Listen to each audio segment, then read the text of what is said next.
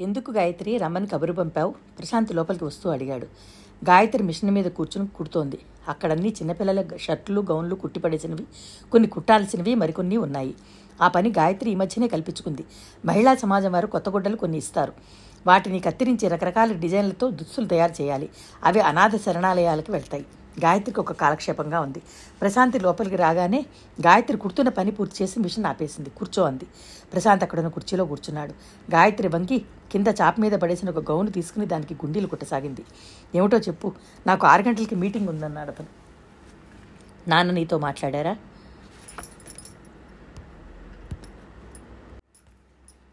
అతని కళ్ళు క్షణంసేపు గాయత్రి కళ్ళతో కలిసి తర్వాత కిందకి వాలాయి. నువ్వేమన్నావు? గాయత్రి ఇష్టం అన్నాను.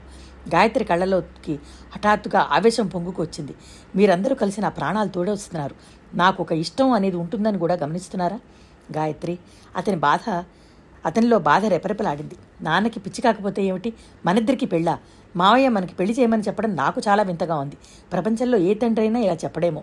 పెద్దనాన్నకి నీ సుఖం ముఖ్యం గాయత్రి. సుఖం సుఖం. అందరూ ఒకటే మాట. భగవంతుడే నా సుఖాన్ని తుడిచివేసినప్పుడు మీరు ఎంత పాకులాడితే మాత్రం ఏం ప్రయోజనం? నిన్నటి వరకు ఆనంద్ భార్యగా బతికి అతని జ్ఞాపకాల నుంచి బయటపడలేక కొట్టుమిట్టాడుతున్న నేను నీకు భార్యను ఎలా కాగలుగుతాను? అయినా నిన్నే సుఖపెట్టగలను నాకు తెలుసు. వీళ్ళందరూ కలిసి నీ మెడలు వంచుతున్నారు. బలవంతంగా ఈ పెళ్ళి కొప్పిస్తున్నారు అతను హఠాత్తుగా లేచి నిలబడ్డాడు. చాలు గాయత్రి చాలు. ఇంకేమనకు? నువ్వు చాలా పొరపడుతున్నావు. ఇది నా ఇష్టంతో ఒప్పుకున్న అంగీకారం అంగీకారం. ఎవరి బలవంతమూ లేదు. అయితే ఇది నీకు పుట్టిన బుద్ధే అనుకోనా? నీకు పెళ్ళి చేసుకోవాలనుంటే ప్రపంచంలో ఆడపిల్లలే కరువయ్యారా? ఒకసారి కాపురం చేసిన నన్ను చేసుకోవాల్సిన కర్మ నీకేం పట్టింది? అతని ముఖం ఎర్రబడింది. మాట్లాడవేం? జావ చెప్పవేం? గాయత్రి ఆవేశంగా రెట్టించింది. క్షమించు. ఆ ప్రశ్నకి నా దగ్గర సమాధానం లేదు. ఇది నీ సబబుగా తోస్తోందా? నాతో నువ్వేం సుఖపడతావు? సబమ మాట ఏమో తెలియదు కానీ ఇది నాకు న్యాయంగానే తోస్తుంది గాయత్రి. నేను నిన్ను పెళ్ళి చూసుకోవడం వల్ల నాకు చదువు చెప్పించిన పెద్దనాన్నకి నాకు ఉద్యోగం ఇప్పించి నాకు ఒక దారి చూపించిన మీ నాన్నకి ముఖ్యంగా నేనంటే ప్రాణం ఇచ్చే ఆనందకి శాంతి ఉంటే ఇది నాకు ఆమోదయోగ్యమే. ఇంకే సంగతి నేను ఆలోచించను. వీళ్ళకి సంతృప్తి పరిచారనే ఆనందమే నాకు పెద్ద సుఖం. నువ్వు కూడా నాలాగే ఆలోచిస్తే ఈ పెళ్ళిలో నీకే బాధ ఉండదు. గాయత్రి హఠాత్తుగా ముఖం మిషన్ మీద దించి ఏడవసాగింది. ప్రశాంత్ దగ్గరికి వచ్చి మృదువుగా అన్నాడు నువ్వు దేనికింత బాధపడుతున్నావో నాకు అర్థం కావట్లేదు. నీకు తెలియదు నేను ఆనందిని మర్చిపోలేను. మర్చిపోమని నిన్నెవరు అడిగారు? ఇప్పుడు అలాగే అంటారు ఆ తర్వాత నా జీవితం నరకం అవుతుంది. అతని గొంతులో ఏదో అడ్డుపడ్డట్టే ఆగాడు. క్షణం ఆగి అన్నాడు అతని కంఠం ఇంకా మృదువుగా మెల్లగా ఉంది. గాయత్రి అదే నీ భయం అయితే నేను నీకు వాగ్దానం చేస్తున్నాను. నేను నీ నుంచి ఏమీ ఆశించను సరేనా? ఈ పెళ్ళి విషయంలో నువ్వు నా వైపు నుంచి ఏది శంక గాని భయం పెట్టుకోవద్దు. నువ్వు ఒక రకంగా ఆలోచిస్తే నాలాంటి తెలిసిన వ్యక్తి అయితేనే నీకు హాయి. నీ మనసేమిటో నీ బాధ ఏమిటో నాకు తెలుసు. నీ ఒంటరితనం పంచుకోవడమే ఈ పెళ్ళి. ఇది నువ్వు అర్థం చేసుకోమని కోరుతున్నాను. అతని మాటల్లో స్నేహం ఆత్మీయత గాయత్రిలో భయ సందేహాలు పారదోలనవే కాకుండా మనసుని సేదతీర్చసాగాయి. నేను వెడుతున్నాను గాయత్రి నువ్వు ఆలోచించుకునే మీ నాన్నకి చెప్పు అని వెళ్ళిపోయాడు. గాయత్రి కళ్ళు తుడుచుకుంది తల ఎత్తింది. ఆగు అంది. ప్రశాంత్ ఆగాడు. నేను ఈ పెళ్ళికి ఒక్క షరతు మీద ఒప్పుకుంటాను. ఏమిటది? కేవలం నాన్న మావయ్యాల సంతృప్తి కోసం ఈ పెళ్ళికి ఒప్పుకుంటున్నాను. కొద్ది రోజులు అవగానే నాకేమాత్రం బాధ అనిపించినా నేను నీ నుంచి విడాకులు తీసుకుంటాను. నీకు ముందే చెప్తున్నాను. ఆ షరతుకి నువ్వు ఒప్పుకుంటున్నట్టుగా నాకు రాసివ్వు. అలాగే గాయత్రి నీ ఇష్టం. నేనేది కాదనని నీకు ఇందాకే చెప్పాను. అని లోపలికి తిరిగి వచ్చాడు. గాయత్రి కాగితం కలం తెచ్చి ఇచ్చింది. అతను కూర్చున్నాడు. గాయత్రి ఆ కాగితం ఆ కాగితంలో ఏం రాయాలో చెప్పింది. అతను ఒక్క మాట కూడా ఇదేమిటి అని ప్రశ్నించకుండా ఉత్త రాసేశాడు. రాయడం పూర్తి కాగానే ఆ కాగితం గాయత్రి చేతికి అందించాడు. నేను నీకు థ్యాంక్స్ చెప్పను. ఇది కృతజ్ఞతకి సంబంధించింది కాదు అంది. అలాగే నువ్వు చెప్పకో చెప్పదలుచుకోనిది నేను అడగకూడదని అందులో ఉందిగా? అని గాయత్రి చేతిలో కాగితం వైపు చూపించాడు. నాకే నువ్వు కోరుకోరి ఎండి మూడైన చెట్టు కిందకి నీడ కోసం వస్తున్నావు. తర్వాత కష్టసుఖాలన్నీ నీవే. నాకేం సంబంధం లేదు అంది. ప్రశాంత్ గాయత్రి వివాహం. రిజిస్టర్ ఆఫీసులో అతి నిరాడంబరంగా జరిగిపోయింది.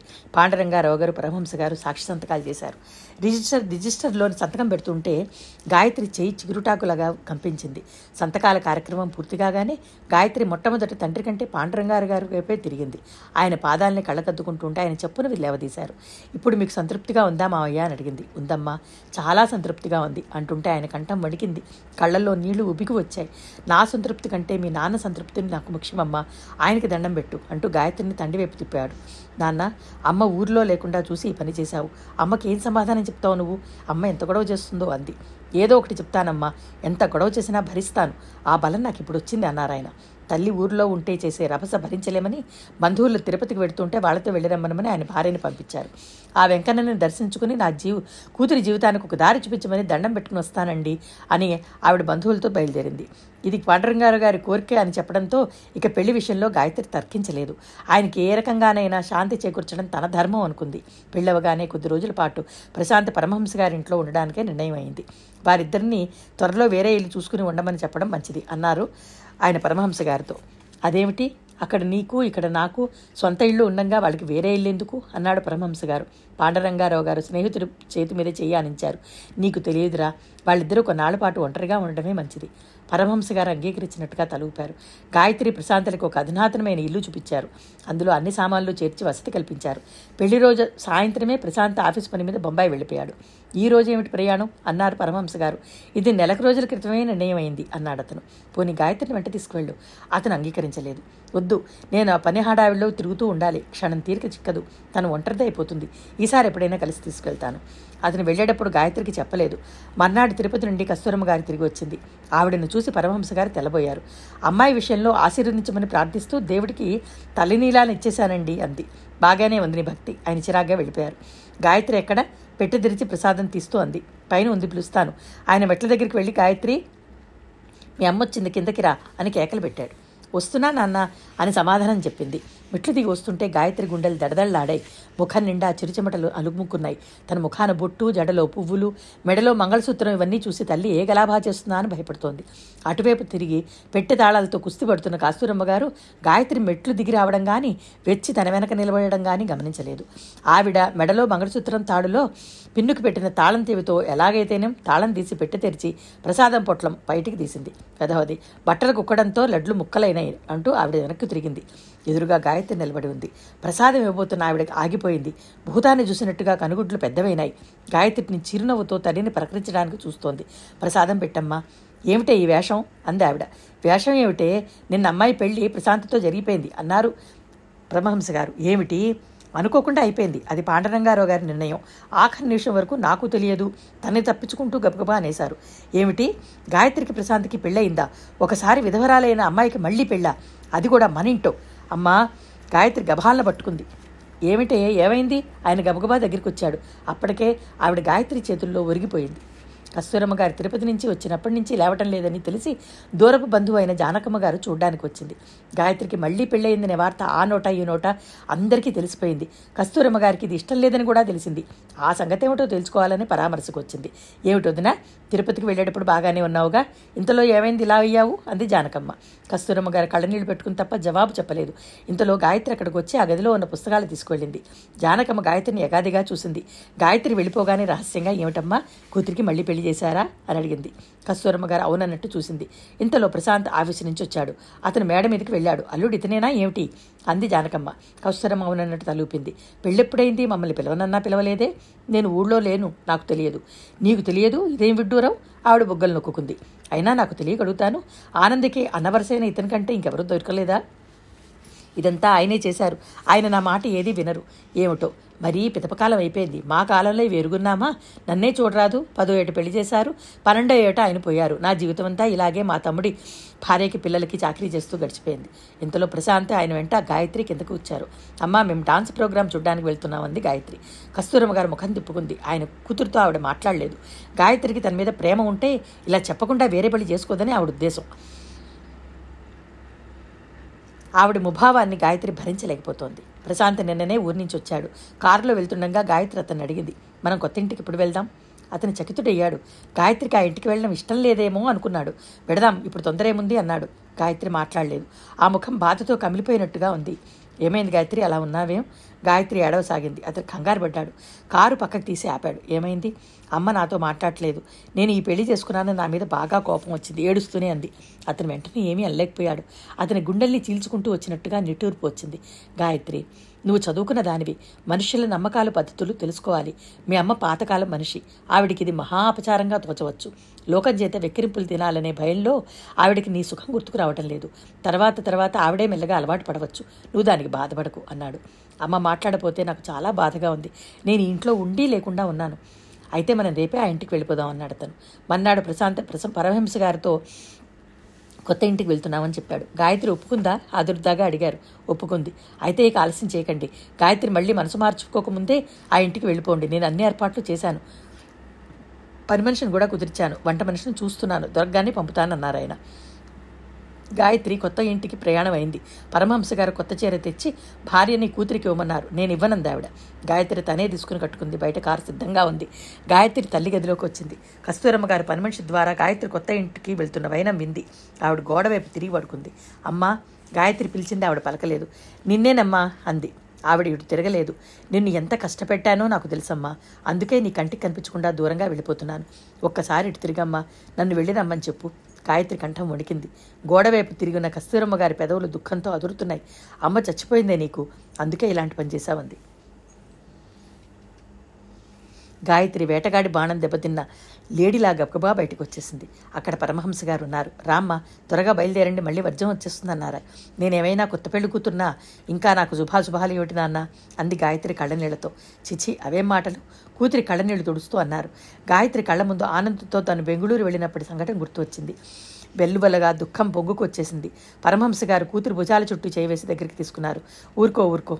అని అనునయించారు. తండ్రి వెంట వస్తుంటే గాయత్రి వద్దని వారించింది. అమ్మ ఒక్కతే ఉంది నాన్న మీరింటి దగ్గర ఉండండి మాతో రావద్దు. పర్వాలేదమ్మా ఆయన బయలుదేరబోయాడు. వద్దు నాన్న దయించి రాకండి. అమ్మని ఇప్పటికే చాలా బాధ పెట్టాను ఇంకా పెట్టను. ఆ పిచ్చిదాని చేష్టలు నువ్వు పట్టించుకోకు తల్లి. పట్టించుకోను నాన్న అమ్మకి ఇంత దుఃఖం కలిగించానే అని వ్యధగా ఉంది అంతే. నేను వస్తానమ్మా వద్దు. గాయత్రి ససేమిరా ఒప్పుకోలేదు. ప్రశాంత్తో వచ్చి కారులో కూర్చుంది. కారు కదిలింది.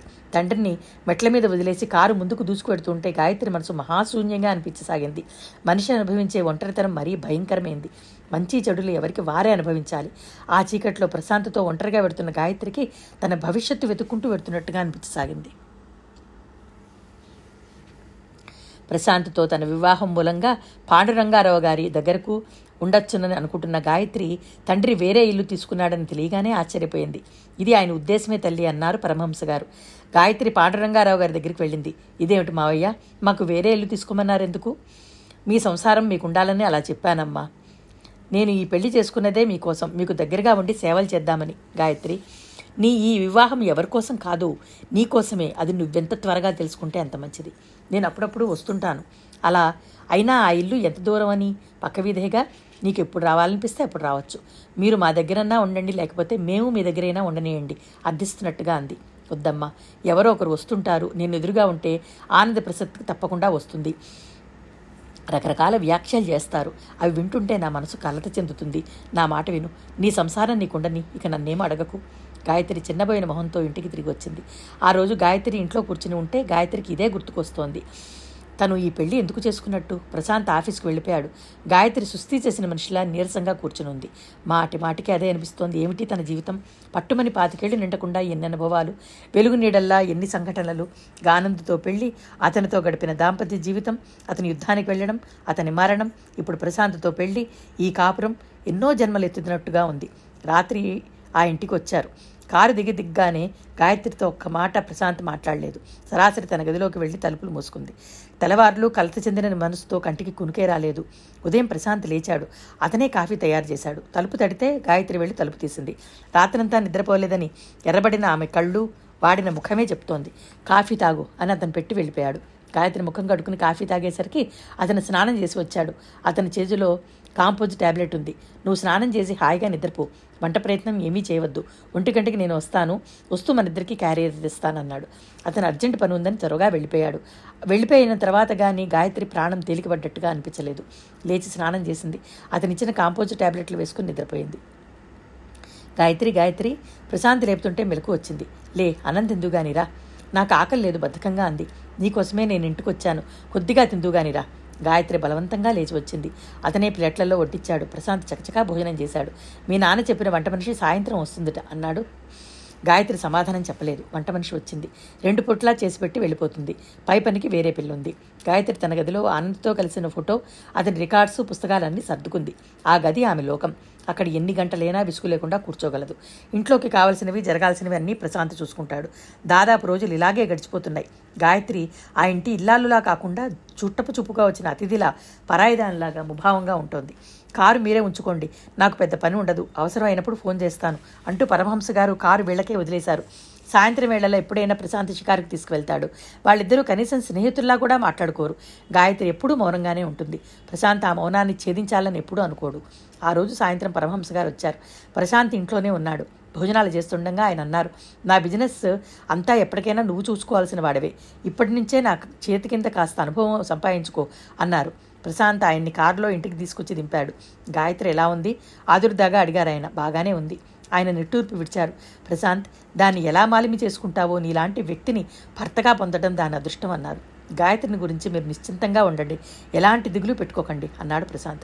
ఇక పెట్టుకోదలుచుకోలేదు. ఎందుకంటే నేను చేయగలిగిందంతా చేశాను. ఇక దాని నుదుట రాత ఎలా ఉంటే అలా జరుగుతుంది. కారు ఇంటి ముందుకు వచ్చి ఆగింది. పరమహంస గారు కారులో నుంచి దిగుతూ అన్నారు ప్రశాంత్ నువ్వు వీలు చూసుకుని గాయత్రిని తీసుకుని ఊళ్ళు చూడడానికి వెళ్ళు. నీకెప్పుడు సెలవు దొరుకుతుందో చెప్తే నేను అన్ని ఏర్పాట్లు చేస్తాను. అలాగే త్వరగా చెప్తాను అన్నాడు అతను. గాయత్రి మధ్యాహ్నం వేళ ఆనందకి ఇష్టమైన రికార్డు పెట్టుకుని వింటోంది. ఇంతలో ఇంటి ముందు రిక్షా ఆగింది. అందులోంచి స్థూలకాయలైన ఒక ఆవిడ వెంట నలుగురు పిల్లలు దిగారు. లక్ష్మి పెళ్ళికి ఎంత డబ్బు కావాలి పిన్ని?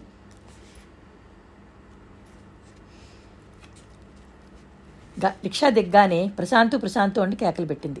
గాయత్రి రికార్డ్ ఆఫ్ చేసి బయటికి వచ్చింది. ఎవరు కావాలండి? మా ప్రశాంత్ ఇల్లు ఇదేనా? అవును. వాడున్నాడా? ఏంటో? లేరు ఆఫీస్కి వెళ్ళారు. పిల్లలు పక్క చుట్టా మరచెంపు తీసుకుని వరండాలో పెట్టారు. ఆవిడ కూడా వచ్చి వరండా మీద మెట్ల మీద చెతికిలు పడింది. గాయత్రికి ఆవిడెవరో తెలియదు కానీ ప్రశాంత్కి బంధువు అయి ఉంటుందని అనుకుంటోంది. ఇక్కడ కూర్చున్నారే? లోపలికి రండి అంది ఆవిడ గాయత్రిని ఎగాదిగా చూసింది. నువ్వేనా వాడి పెళ్ళానివి? గాయత్రి అవునన్నట్టుగా తలూపింది నేను ప్రశాంత్ పిన్నిని సవత్తల్లిని. నా ముఖాన కాసిన మంచినీళ్ళు పోయి. లోపలికి రండి అంది గాయత్రి. మీ గొప్పవాళ్ళ ఇళ్ళలోకి వచ్చే అర్హత మాకు లేదమ్మా. ఇక్కడ కూర్చుంటాలే. వాడితో పనుండి వచ్చాను వాడు రాగానే రెండు ముక్కలు మాట్లాడి వెళ్ళిపోతాను అంటూ వాకిట్లోనే కూర్చుంది.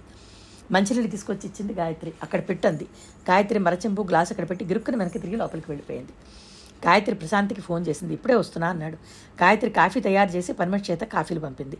పిల్లలు ఎగబడి నాకు నాకు అంటూ తీసుకున్నారు. ఆవిడ పనిమనిషి చేతిలో గ్లాస్ అందుకుని కాఫీ తాగుతూ వీళ్ళు ఇంట్లోకి ఎప్పుడు వచ్చారు? పెళ్ళయ్యే నిన్నెల్లయింది అని రకరకాల ఆరాలన్నీ కూడా వినపడుతూనే ఉన్నాయి గాయత్రికి. ప్రశాంత్ వచ్చాడు. అతను కారు దిగి రాగానే ఆవిడ లంకించుకుంది. ఏరా రెక్కలు ముక్కలు చేసుకుని పెంచి పెద్ద చేసిన పిన్ని ఉందని నీకు అసలు గుర్తుందా? నాకు చెప్పకుండా పెళ్ళి చేసుకుంటావా?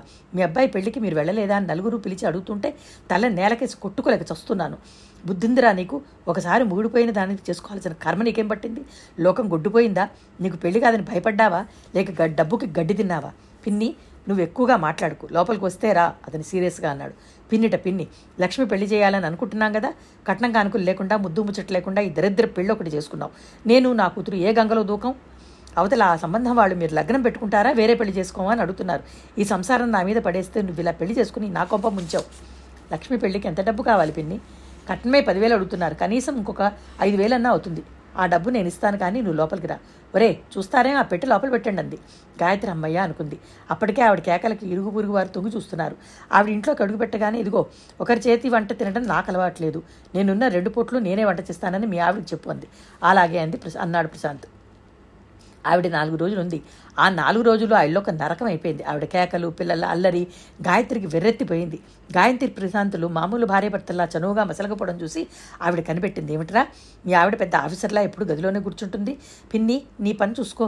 గాయత్రి సంగతి ఎత్తకు. ఓ అబ్బా పెళ్ళాం బంగారం కాబోలు. అవునులే డబ్బుకి గడ్డి తిన్న అవస్థపడు. ఆవిడ కాళ్ళకి అడుగులకు మడుగులు ఒత్తుతూ కూర్చో. ఆవిడికి గాయత్రి గదిలో ఎలా ఉందో చూడాలని ఆత్రం. తొంగి తొంగి చూసేది. గాయత్రికి ఇదే చిరాగ్గా ఉండేది. ఒకసారి ఆవిడ గదిలోకి వచ్చేసింది. ఆ గదంతా పరీక్ష చేసింది. టేబుల్ మీద ఉన్న ఫోటో చూసింది. ఆ ఫోటోలో అతను ఎవరు? నీ మొదటి మొగుడా? అని అడిగింది. అడగడంలో ఆవిడ మోటుతనానికి గాయత్రికి మరింత చిరాకు వచ్చింది. ఆవిడ మాట్లాడలేదు. ప్రశాంత్ ఆవిడ వచ్చిన రోజునే చెప్పేశాడు. పిన్ని అదో రకమైన మనిషి. ఆ చేష్టలు మాటలు పరుషంగా ఉంటాయి. నువ్వేమనుకోకు అని. గాయత్రి మాట్లాడలేదు. ప్రశాంత్ ఆ సాయంత్రం వస్తూ పింతల్ని పిలిచాడు. పిన్ని ఇదిగో డబ్బు. ఇదిగో రైలు టికెట్లు డబ్బును చూడగానే ఆవిడ మొహం చాటంత అయినా రైలు టికెట్లు చూడగానే ముఖం మార్చింది. ఇంత త్వరగా డబ్బు ఎక్కడ దొరికింది? మీ మామగారు ఇచ్చారా? ఎవరిస్తే నీకెందుకు నీకు డబ్బు అందింది చాలు. నాలుగు రోజులు ఎక్కడ ఉండిపోతాను అని టికెట్లు కూడా తీసుకొచ్చావు అనమాట నీ పెళ్ళాన్ని చెప్పి చెప్పి పంపింది ఏంటి? నేనే తెచ్చాను. లక్ష్మికి ఒకదానివే వదిలొచ్చావుగా? ఆహా ఏం ప్రేమ అంది. ఆ సాయంత్రం ఆవిడ వెళ్ళిపోయింది. వెళ్ళేటప్పుడు కూడా ఆవిడ సాధిస్తూనే ఉంది. ఏం పెళ్ళో ముదనష్టం పెళ్ళి. వాడి పెళ్ళి గురించి ఎన్నో అనుకున్నాను. కోడలు వస్తుందని నట్టింట్లో ఉంటుందని ఎన్నో అనుకున్నాను. వచ్చింది ఒక కోడలు. నా నెత్తిని కొరువు పెట్టే కోడలు. అత్తయ్య అంటూ ఒక పిలుపు లేదు. ఆవిడ వెళ్ళిపోయిన తర్వాత కానీ గాయత్రికి ఊపిరి పీల్చినట్టుగా అనిపించలేదు. గాయత్రి స్నానం చేసి మంచం మీద కూర్చుంది. తనని మళ్ళీ పెళ్ళి చేసుకుని ప్ర ప్రశాంత్ ఇంట్లో బయట ఎన్ని మాటలు పడుతున్నాడు అవి వింటుంటే గాయత్రికే బాధగా ఉంది. ప్రశాంత్ సాయంత్రం ఇంటికి వచ్చాడు మీ పిన్నిని రైలు ఎక్కించారా ఆ డబ్బెక్కడ తెచ్చారు? ఎక్కడో ఒకడ ఆవిడ వెళ్ళిందిగా. చెప్పకూడదా? నీకు చెప్పకూడని రహస్యం ఏం లేదు. ఈ అనవసరమైన వివరాలతో నిన్ను చికాకు పడ్డం ఎందుకని తప్ప. డబ్బు అప్పు తెచ్చాను. గాయత్రి ఉలిక్కి పడింది అప్ప అంత డబ్బు ఎలా తీరుద్దామని? మెల్లగా తీరుస్తాను. నాకు బోనసులు వస్తాయి. జీతంలో కాస్త కాస్త తీరుస్తాను. అతను స్నానానికి పెడుతూ అన్నాడు. దాని గురించి నువ్వేం దిగులు పడకు. మర్నాడు ఆదివారం. అతని ఇంట్లోనే ఉన్నాడు. మంచం మీద పడుకుని పేపర్ చూస్తున్నాడు. గాయత్రి అక్కడికి వచ్చింది. అతని పక్కన ఒక కవర్ పడింది. ఏమిటది? గాయత్రి పడేసిన దాన్ని చూస్తూ ఆశ్చర్యంగా అడిగాడు. డబ్బు రేపు అప్పు తెచ్చిన చోట కట్టేయందంది. అతని కనుబొమ్మలు ముడిపడినాయి. ఇదెక్కడిది నీకు? నాన్నని అడిగి తెచ్చాను. మీరు నాతో ఒక్క మాట మా చెప్తే బాగుండేది. సంతోషంగా తెచ్చిచ్చేదాన్ని నేను మీకు ఇవ్వగలిగేది డబ్బేగా? అతను మాట్లాడలేదు గాయత్రి వెళ్ళిపోయింది. ప్రశాంత్కి ఆ డబ్బు ఇచ్చిన తర్వాత గాయత్రికి మనసు హాయిగా అనిపించింది. ఆ సాయంత్రమే ఫోన్ చేసి ఏమిటమ్మా నువ్వేమో ప్రశాంత్కి డబ్బు చాలా అవసరం అని తీసుకువెళ్ళావు. అతనేమో అవసరం లేదని తీసుకొచ్చి ఇచ్చాడు. ఏమిటిది అసలు ఏం జరిగింది? అన్నారు ఆయన. గాయత్రి క్లుప్తంగా జరిగిందంతా చెప్పింది. రాత్రి భోజనాలు చేసి లేవగానే అడిగింది నాన్నకి డబ్బు ఎందుకు తిరిగి ఇచ్చేశారు? అతను వెంటనే జవాబు చెప్పలేదు మీ పిన్ని నేను ఇచ్చిన మంచినీళ్ళు కూడా ముట్టుకోలేదు. మీరు నా డబ్బు ముట్టుకోకూడదని అంటున్నారా? ఈసారి ఎప్పుడు మన సంసారం కోసం మీ నాన్నని డబ్బు అడగద్దు గాయత్రి. నాకు చాలా బాధగా ఉంటుంది. నాకు జీతం బాగానే వస్తుంది. ఉన్నది మనమిద్దరమేగా? చాలా సరిపోతుంది. నేను నిన్ను డబ్బు కోసం పెళ్ళి చేసుకున్నానని నేను లోకనింద నిజం చేయకు. నేను నిన్ను నా కోసమే పెళ్ళి చేసుకున్నాను. నీ డబ్బు చూసి కాదు. ఇది కనీసం నువ్వైనా గ్రహిస్తే నాకు శాంతిగా ఉంటుంది. అతను అక్కడి నుంచి వెళ్ళిపోయాడు. గాయత్రి చలనం లేనట్టుగా నిలబడిపోయింది. ప్రశాంత్ మాటలు కొత్తగా ఉన్నాయి. ఆ మాటల వెనక స్పష్టంగా కనిపిస్తున్న అభిమానం గాయత్రి మనసుని కలిచివేసింది. నేను నిన్ను నా కోసమే పెళ్ళి చేసుకున్నాను. నీ డబ్బును చూసి కాదు. ఆ రాత్రి గాయత్రి మంచం మీద పడుకున్నా ఇవే మాటలు గుర్తుకు రాసాగాయి. అతనంత కావాలని రన్ను చేసుకుంటే నేను అతన్ని ఏం సుఖపెడుతున్నాను గాయత్రి ఏడుపు వచ్చింది. పక్కకి తిరిగి తిండిలో ముఖం దాచుకుని నిశ్శబ్దంగా ఏడవసాగింది. తను ప్రశాంత్ భార్య అయింది. ఈ రోజు కాకపోతే రేపైనా అతనికి దగ్గర కావాలి తప్పదు. లోకధర్మంగా భావించి అలా అయినా నటన అవుతుందేమో అనిపించసాగింది.